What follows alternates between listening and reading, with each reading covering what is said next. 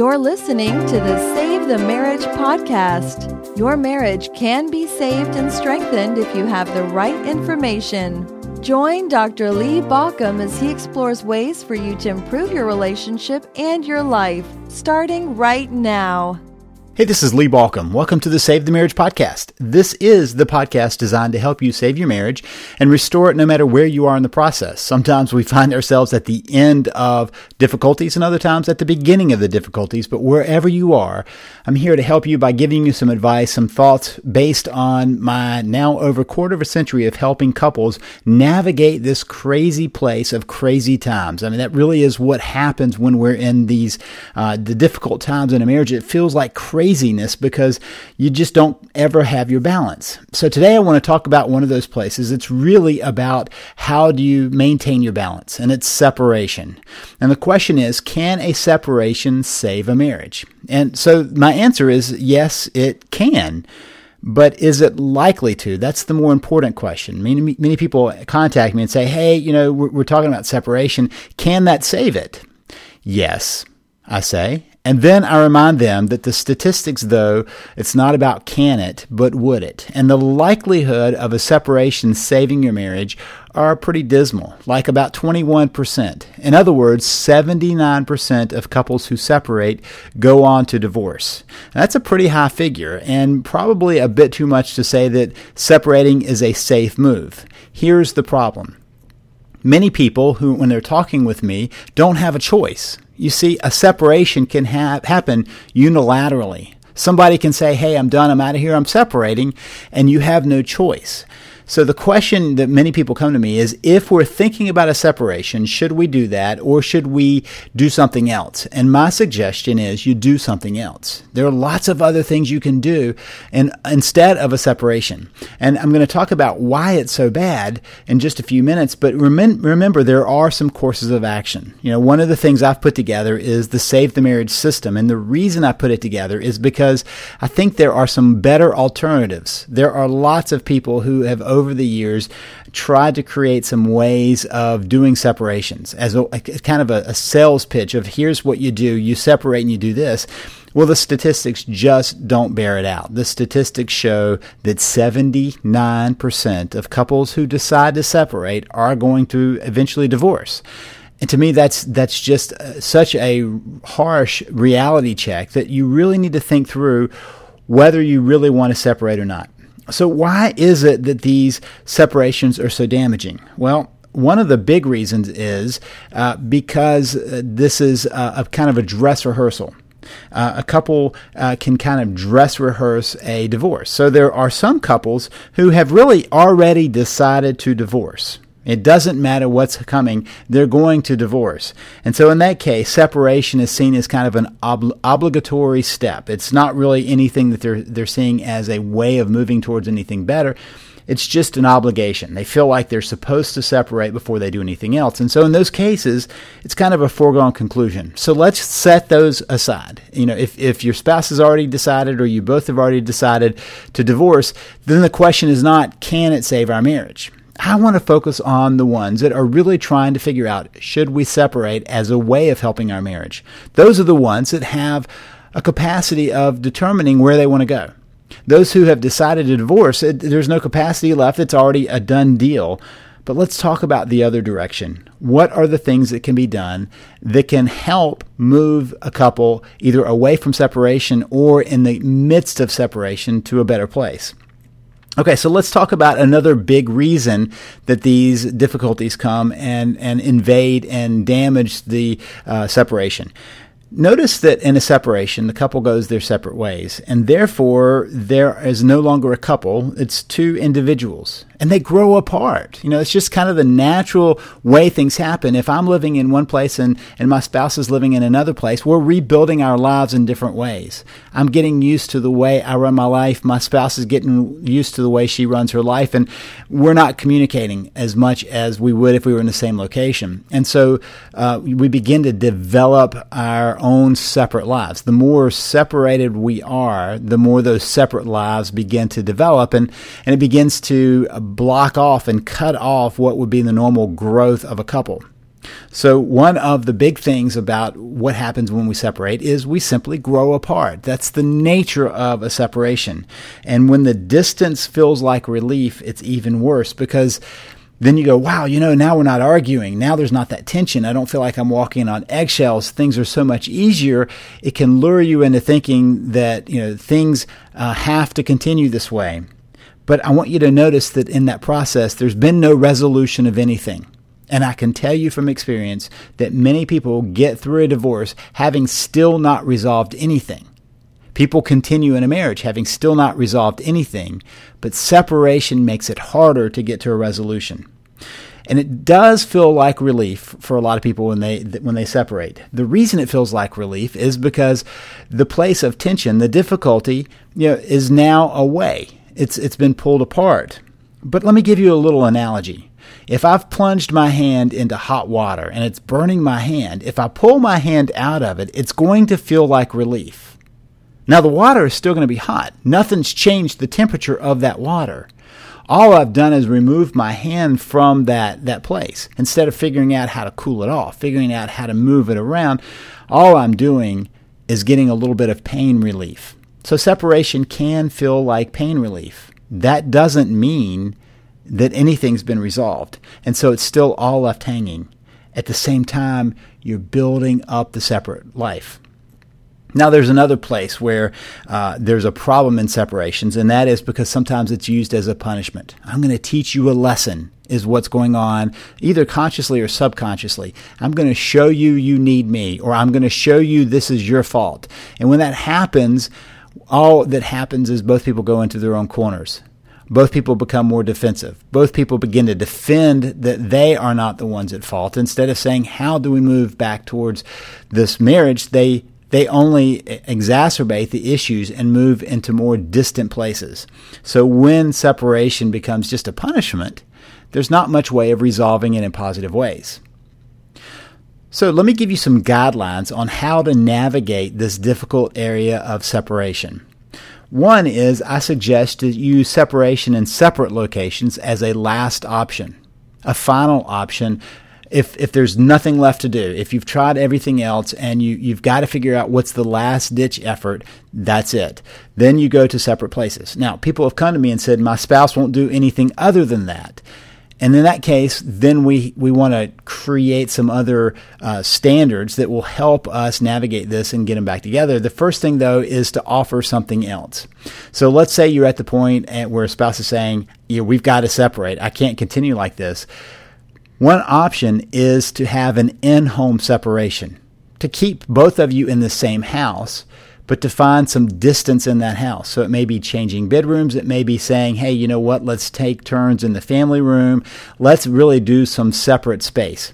Now, the thing about that is that means that the, the, tension has a chance to decrease. There's some space for each person, and yet there's also some place for being together, of being a family unit. So while there are some moments where you're developing some of your own individual identity, it's not outside of the home. It's not outside of the relationship. So, if at all possible, my suggestion is you do an in home separation as a better starting point than in separate locations. Sometimes you can't avoid it. Sometimes there's no way to stop that. So, then let's talk about what you do if you have to go to separate locations. First thing you do is you be very clear about how you will stay connected. Now, you've already decided how you're going to be separated, but to talk about how you're going to say, stay connected. I often hear people say no contact during a separation. That is asking for trouble. Less contact might be helpful. Notice that if you have children involved, there's no way to have no contact. It's not helpful for the kids. It's anxiety provoking for both parents and the children. So that doesn't make much sense. But the second thing is if you are both just kind of developing your own lives with no contact, you are doing this dress rehearsal for divorce. So, in the midst of trying to, to create this uh, separation, make sure you have some, some ways of getting together and make sure you have some ways of contacting each other. I don't think it's okay to uh, kind of go into uh, quiet mode, that you really do need to be texting and talking on the phone and emailing periodically. The question is, what's going to work for the two of you? You've got to find some place that both people can agree to an amount of connection. So the first thing to do is to be very clear about how you will stay connected. The second thing is to set up regular meetings to discuss the practical issues that come out of the fact that you do have a joined life. To look at schedules, to look at finances, things like that. It's very important in my mind to have a regularly scheduled meeting. Once a week, I think, is a great way of doing that. Just once a week, even if it's meeting for lunch in public, because you know that's kind of a safe way of doing it. It's it's kind of a nice shock absorber. That's a great way of doing it. If you can handle more than that, uh, you know, a dinner or time at one or the other person's uh, place, that's great too. But find a way where you both feel comfortable having a regular meeting and regular doesn't meet let's doesn't mean let's meet in 3 weeks or a month or 6 weeks. It's like every other week or every week and I would prefer every week. And that's to sit down and make sure that you've handled the schedule that you've handled any financial matters, that you have um, stayed in contact and connection face to face with each other. And by doing that, you begin to eliminate some of the real danger points of anger and frustration based on missed schedules and based on uh, finances falling through and based on the fact that there's just not any face to face contact. So make sure you have regular meetings to discuss those practical matters. You have had a, a joined life and it hasn't ended, so you have to make sure that you manage that and continue it so that, that nothing really falls apart. This is especially true when there are kids involved. They, they need to be feel reassured that everything's working, that their life is not in complete disruption. The separation is disruption enough. So I think it's the responsibility of the parents to then say, how do we make sure nothing else uh, impinges upon them?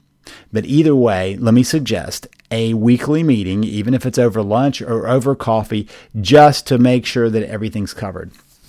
Okay, number three is to set up regular times to just be together with no talks about the relationship or problems, just a chance to be together in a lighter mood or place. See, what's often happened uh, before the separation is they find themselves constantly kind of pushing each other about the relationship. You, you end up having relationship talk after relationship talk, and the tension keeps going higher and higher, and one person's trying to convince the other person, and on and on it goes. The arguments just boil around. So use the separation as a time to let that tension and anxiety fall away a little bit and still have a chance to be together a little bit.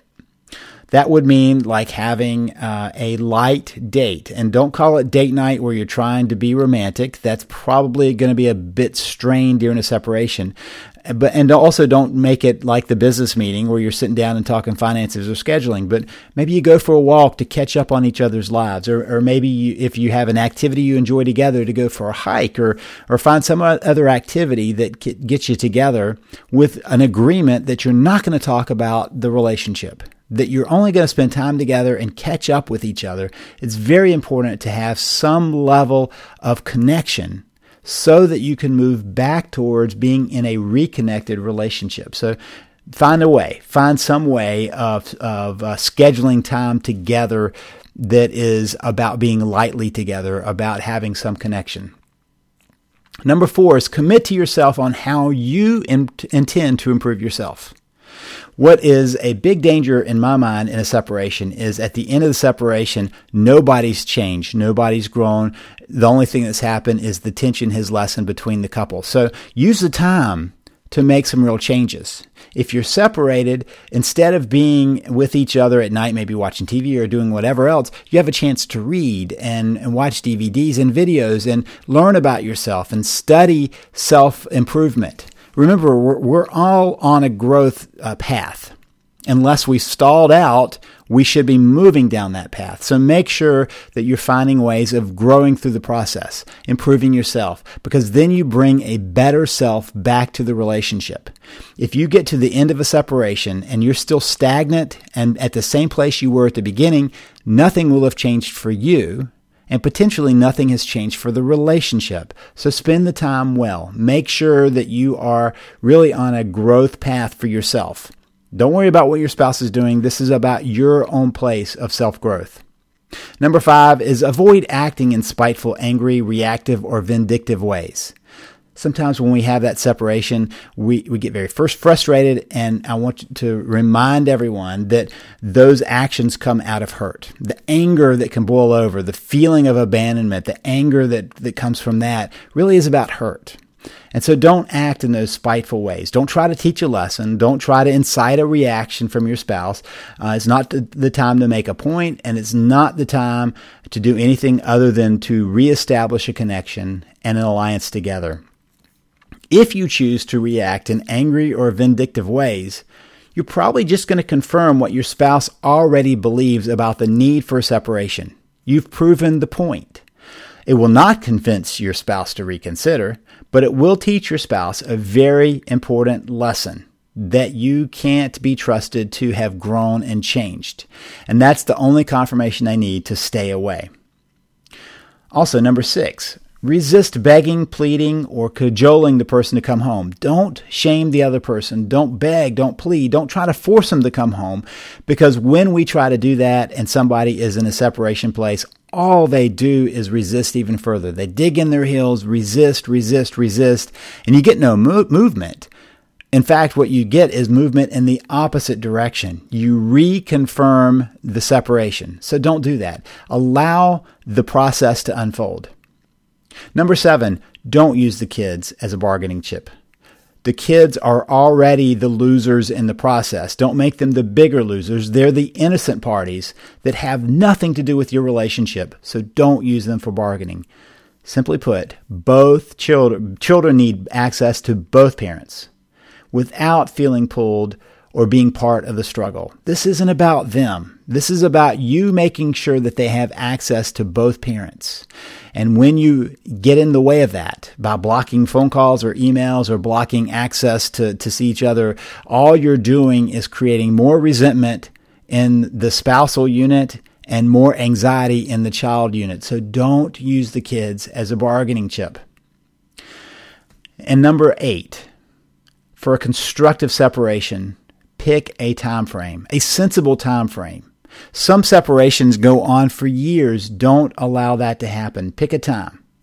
And this is very hard uh, to uh, live into, but open ended separations make it very difficult for both people because you just don't know what to expect. And so, and ask how long you think might be a good time frame. How does the separation end? Do all the ha- issues have to be solved? Because if all the issues have to be solved, that's not a great uh, end game. That's just a hope that it'll happen. Instead, find some ways of choosing a time frame. Choose it as a time frame, not a problem solving frame. So if it's going to be three months, great. If it's going to be six months, great more than a year, you really are watching the chances of getting back together decline rapidly. In fact, the longer you're separated, the lower your chances because of building up a separate life. So decide what a sensible time is. Have a time frame, and I always suggest that really a good time frame is no more than three months. But if it has to go further than that, just recognize that there are some things that are beyond your control at the end of the time, when you've arrived at that end of the separation, then you have to figure out how to come back together. If your spouse will not agree to a time frame, then don't allow that to be another part of the struggle though. Don't make that one more reason to bash heads. Remember, you can only control your end of the situation. You can't control everything. Finally, begin the separation with the end in mind. That this is Stephen Covey's great advice. Begin with the end in mind. What are you trying to get to? If you know what you want to get to at the end, then you can build the process to get to that place. You can start with an understanding that the reason for the separation is to move beyond the problems to secure a stronger and more connected relationship. And if you have that end in mind, that will tell you how to back up and move in that direction.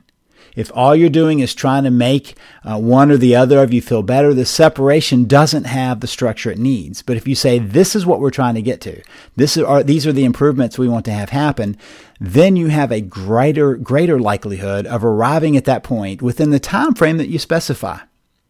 Now, I am not in favor of separations. Let me be very clear about that. For me, it is a last ditch effort.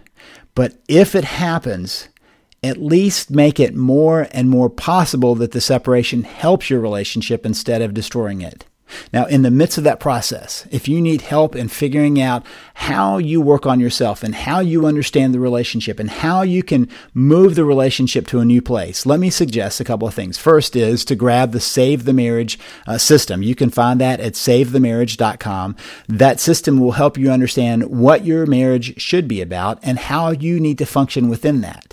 If you've already got the system and you're still trying to figure out how to navigate it, join me in the Save the Marriage virtual coaching program where you can figure out and ask questions and get my responses and we can guide you through the process of a separation and guide you through the process of reconciliation.